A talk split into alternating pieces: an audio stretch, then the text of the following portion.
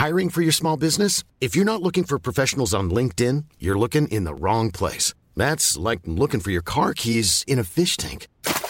LinkedIn helps you hire professionals you can't find anywhere else, even those who aren't actively searching for a new job but might be open to the perfect role. In a given month, over 70% of LinkedIn users don't even visit other leading job sites. So start looking in the right place. With LinkedIn, you can hire professionals like a professional. Post your free job on linkedin.com slash people today.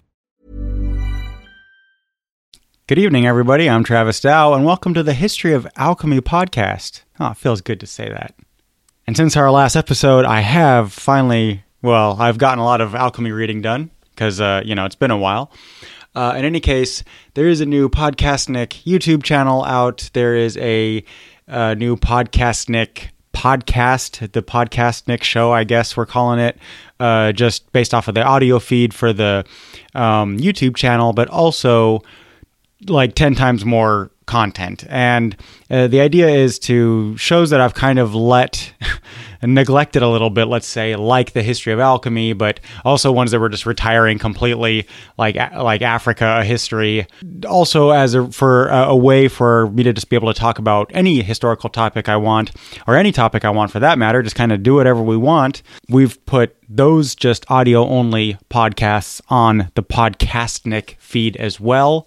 And this episode is for the YouTube channel. There is a video on the Podcastnik uh, YouTube channel, which is also linked to on podcastnik.com, which is a n- kind of new introduction to alchemy. Uh, which I, I just really wanted to to do a video for this. I gave my first lecture in German on alchemy and like in front of a classroom, and uh, just having a visual component just really helps like just being able to write stuff down or having a map or being able to point to a timeline.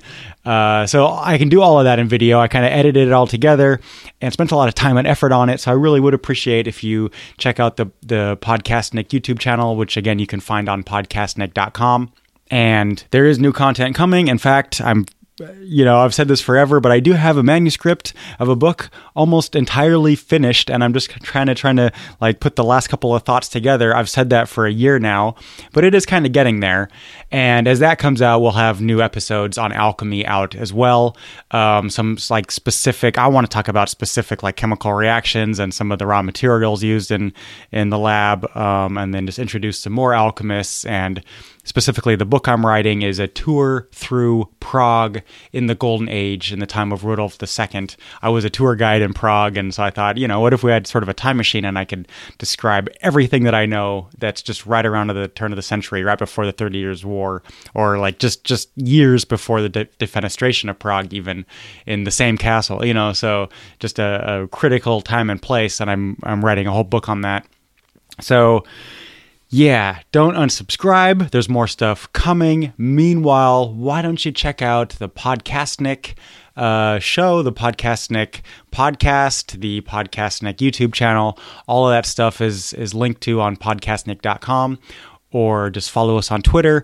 There's also a, a new uh, Podcastnik shop. We have new alchemy merch out right now. Um, it's actually been kind of popular without even me even talking about it on the show. But we have like not just our own new designs uh, for alchemy, but also like just our, our kind of curated content stuff that we think is cool ourselves, basically, because we are history nerds. So, anyways, here's another you know uh, introduction to alchemy. If it seems a little bit dense, that's because there's a visual component on, on it. So go check out the video if you can. But uh, here it is.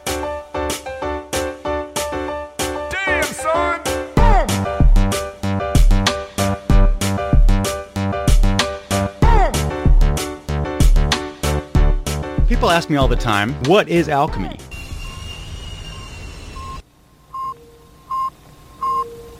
You don't get asked that all the time? That's weird. I sure do. And I'll tell you, it's really simple. It's a 1700 year old field that tries to turn lead into gold. Alright, that's it. I mean, they also were after like eternal life and creating artificial life, you know, homunculus and the elixir of life.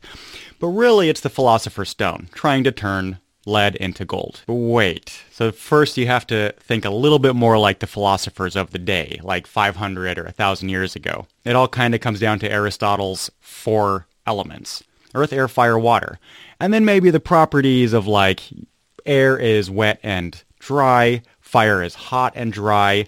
Those kind of properties. By looking at its properties, you can figure out what matter is composed of, which is pretty scientific in a way. Galen and Hippocrates added to this in the field of medicine as the four humors, which is important, but not now. But other people added to the field of alchemy and m- what matter is composed of, like Abu Bakr Muhammad ibn Zakaria al-Razi, or in the West just known as Rhazes. He added to the theory by saying what metal is made out of, namely sulfur, mercury, and some salts. Al-Razi also started to classify compounds and minerals, which is really important for later chemistry and science, but not for us right now. So moving on. Now, matter has properties like it's red, or it's light, or it doesn't smell bad, or of course it's wet, cold, dry, whatever. And back in the day there was a computer where you could calculate what certain matter is made out of. You have air, earth, fire, water, but then there's a, another dial on the computer for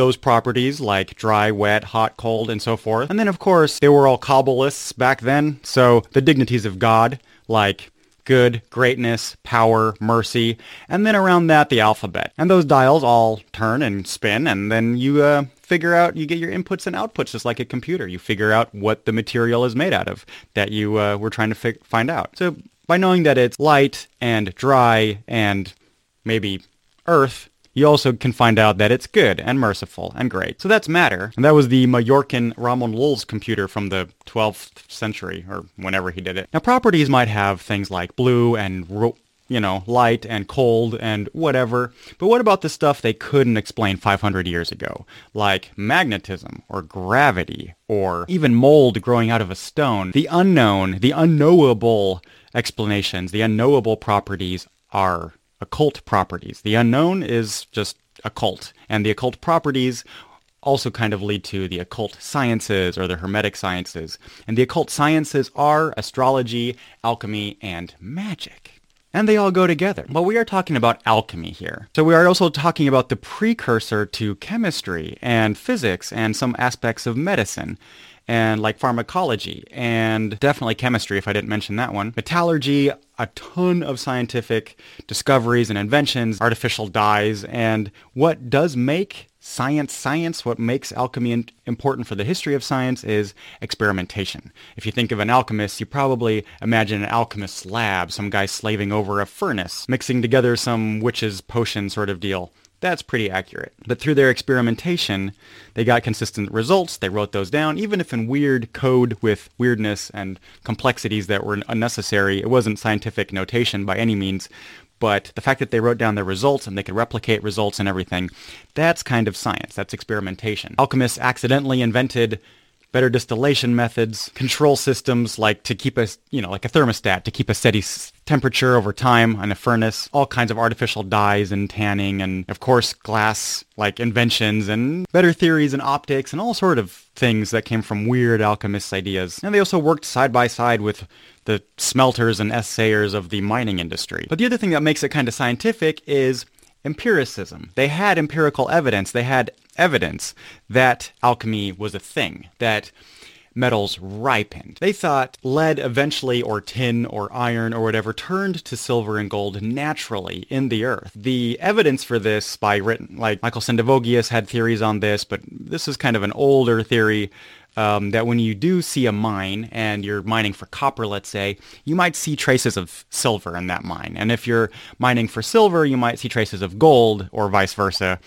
And because of that, they thought maybe, you know, it wasn't kind of metal was on a spectrum and it was kind of, you know, started out in lead and tin and then kind of ripened with the steady heat in the earth. You know that mo- the deeper down in mines you go, it gets hotter and hotter. They had all these ideas of naturally gold is created and can be seeded and can be regrown. And there's this whole idea of, you know, getting to the purest gold. That's actually what the Philosopher's Stone is. It's just gold that's so pure that it makes other metals turn into gold. That's what alchemy is. I guess you can stop listening now or watching. Now the thing is, all metals are refined. Remember they're made out of mercury and sulfur?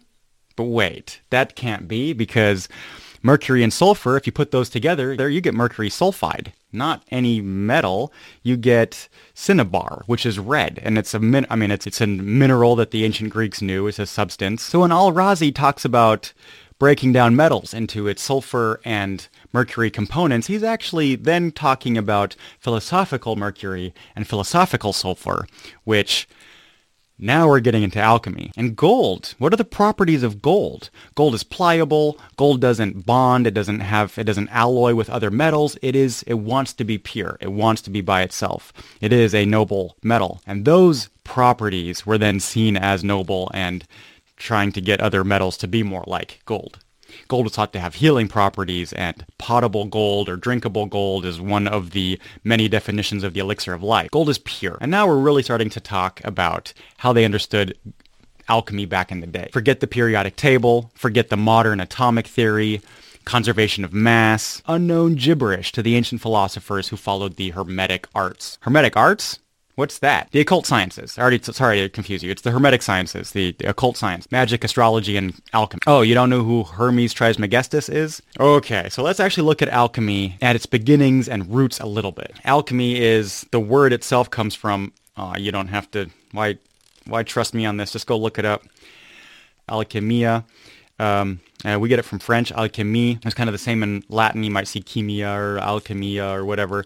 Um, but in any case, that definitely comes from Arabic, alchemia. And chemia comes from Greek. There's two theories to the theory of where that comes from, and that could be, both could be correct. First of all, it's chemia is like a mixture, which is where modern chemistry comes from. In a chemical process, you're combining two elements or more, whatever, and coming up with a mineral, an alloy, some combination of those, a mineral compound. So you're mixing. The other theory is Chem could come from the word black, as in Egypt. So the black Nile soil, which was fertile, uh, was black, so the, the fertile soil of Egypt versus the yellow desert sand around it. Um, that kind of contrast of, you know, black on a really light color. So Kem, it's the mysteries from Egypt. And in fact, now we're getting closer because Hermes Trismegistus goes way back, certainly to the 4th century AD in Alexandria. That's Ptolemaic Egypt. 4th century Alexandria is a crazy place. We have Gnosticism, like Christians who thought they had secret knowledge that shouldn't be shared with everybody, only the adept, like a secret society. Our first extant actual manuscript from an alchemist is by a man named Zosimos of Panopolis, who himself was probably Jewish and had a bunch of, believe in like Jewish mysticism, not Kabbalah, that comes later, but definitely along those lines um, than like mainstream Judaism. He was also kind of into Neoplatonism and Hermeticism. Now, Neoplatonism, just like in Alexandria, there was these weird cults of Neo-Pythagoreans, Pythagoras was that, you know, geometry dude you had to learn in school. Um, Neo-Pythagoreans were not math nerds. They were like weird. It was definitely a sect or a cult. They had these weird occult practices. Um, and the only thing it had in common with Pythagoras is that they believed in like the golden mean and the, you know, the, the universe has mathematical secrets and is written in mathematical languages. And, um, but it was definitely more of a religion than a science for sure. And the Neoplatonists went far beyond the belief of Plato, Aristotle's teacher and the student of Socrates. That that Plato, um, you know, Platonic solids and forms and everything. Well, Neoplatonists designed this whole religion around um, Platonism. Like there's the one and the world spirit and the, you know, under the one. So it's kind of like a monotheistic religion, but, but the one is so unattainable. There's like these interpreter gods in between and the god of this and that. And I wouldn't quite call it monotheistic. It's like an in-between of monotheism and, you know, just their average Greek beliefs of Zeus and whatnot. Uh, but it's definitely its own thing. And it was developed for hundreds of years by the time it comes to Alexandria in the fourth century. So like there's Platonists and Neo and Middle Platonists and Neoplatonists and none of they all just called themselves Platonists. But by the fourth century, they were some kooky dudes. All right. Um, and then there's Hermes Trismegistus. Now, at the time, including neo, you know, early modern period like 1600s, 1500s, the golden age of alchemy, they thought Hermes Trismegistus, the same as Zosimus in 400 AD, and the Medicis in you know 1400, 1450 in the Renaissance. So they, all these people, thought that Hermes Trismegistus was this ancient character. We're talking ancient knowledge, like a contemporary of Moses, or maybe like a Chaldean Babylonian version of a prophet like Zoroaster, like this kind of ancient knowledge. We're also, you know, where we get astrology from. Like astrology comes from Bab- Babylonians and Assyrians and Sumerians and Chaldeans and all those. Um, the Magi, the, the three wise men in the Bible is where we get our word magic from. They were from Medes. So the, this ancient knowledge was definitely around still in Alexandria in Ptolemaic Alexandria. Zosimus picked this up. Zosimus is an interesting character because you could call him a Jew, but you could call him many, many other things. Like he wasn't just just a Jew; he was a total mystic, kind of out there, fun guy to learn about. And he does write of Hermes and uh, a couple of alchemists that came before him, like Miriam the prophetess and that kind of thing. So in any case, this was taken serious. Like you can't just like just you know brush off Hermeticism because now we know you know those texts probably come from Egypt or even but like Isaac Newton translated Hermes Emerald Tablet. I mean Isaac Newton was like 100 years after the golden age of alchemy. So in modern science time, I mean we think Isaac Newton is like oh he's the guy with gravity and calculus and you know modern mathematician. No, he also translated Hermes Trismegistus. So if we want to think of alchemists the way that they thought, you know, at the time, then we can't discount Hermes Trismegistus. He is like an authority figure like Moses. Okay. Anyways, you got Christian Gnostics with their secret knowledge. You got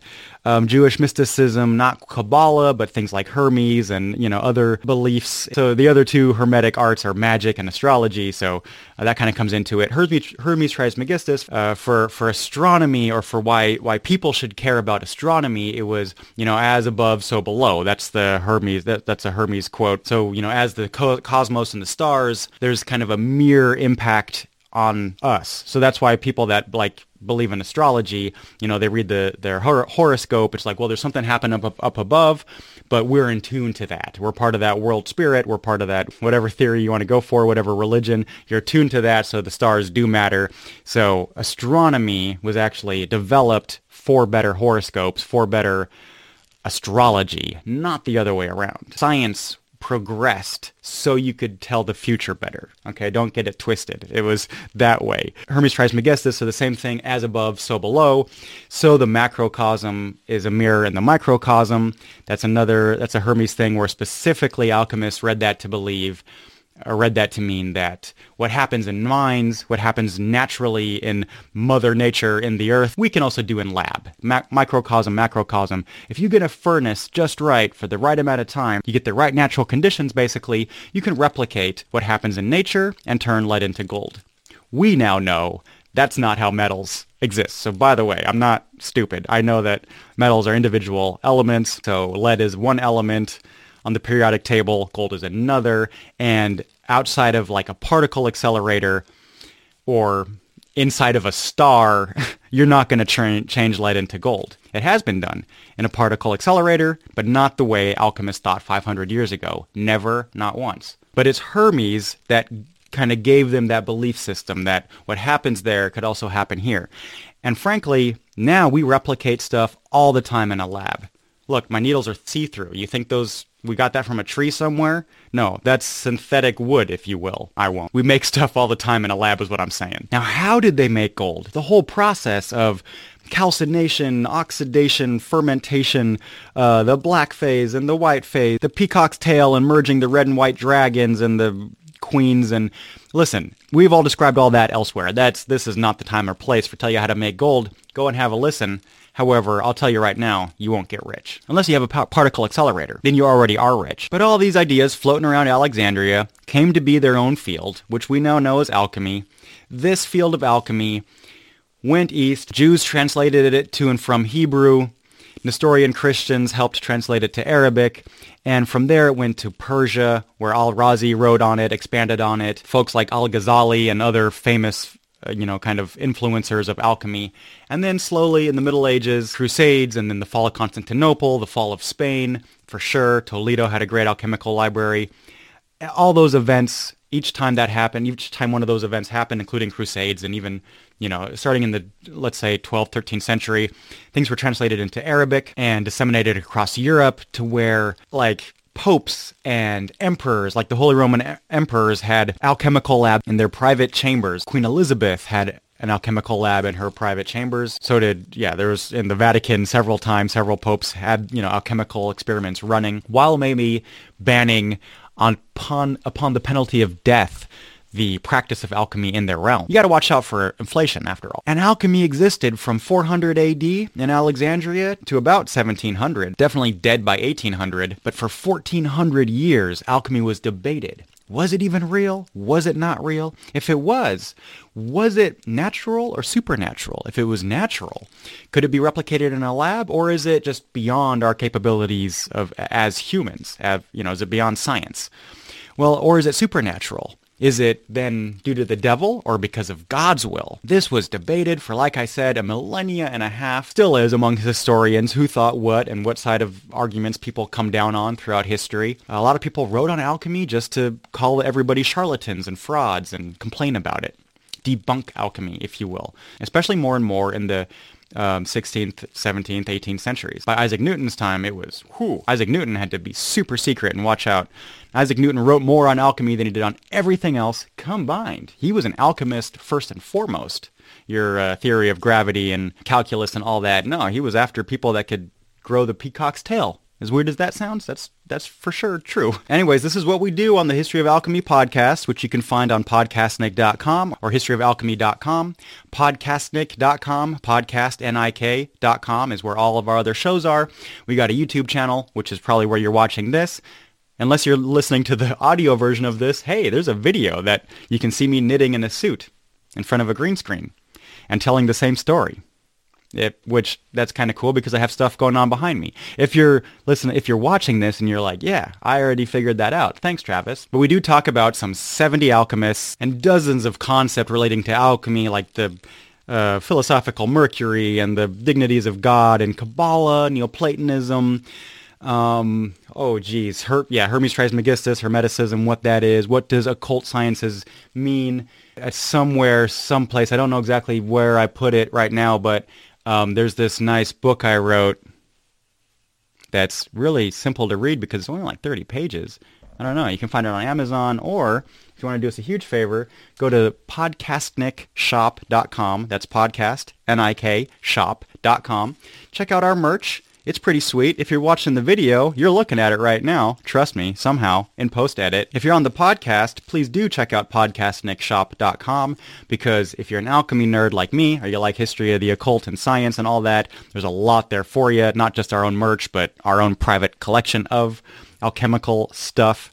Uh, anything we could get our hands on, really and the shop grows all the time. So if you if you've been there before, check it out anyways. Sign up for our newsletter. We'd love to stay in touch and figure out what, you know, let you know what we're doing. We will not spam you. In fact, you might only hear from us like once or twice a year.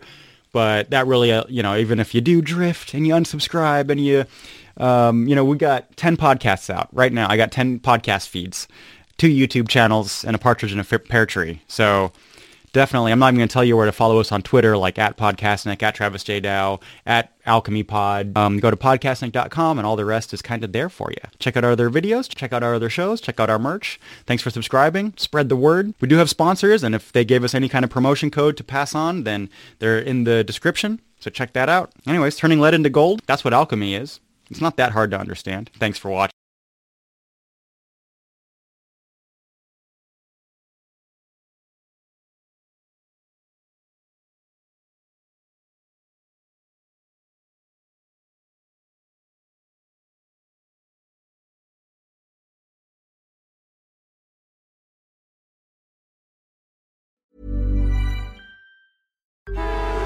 Traffic jams, tailgating, pileups. Ugh, the joys of driving. How could it get worse? The federal government wants to have a say in what you drive. That's right. The Biden administration's EPA is pushing mandates that would ban two out of every three vehicles on the road today. Don't let Washington become your backseat driver. Protect the freedom of driving your way. Visit EnergyCitizens.org. Paid for by the American Petroleum Institute.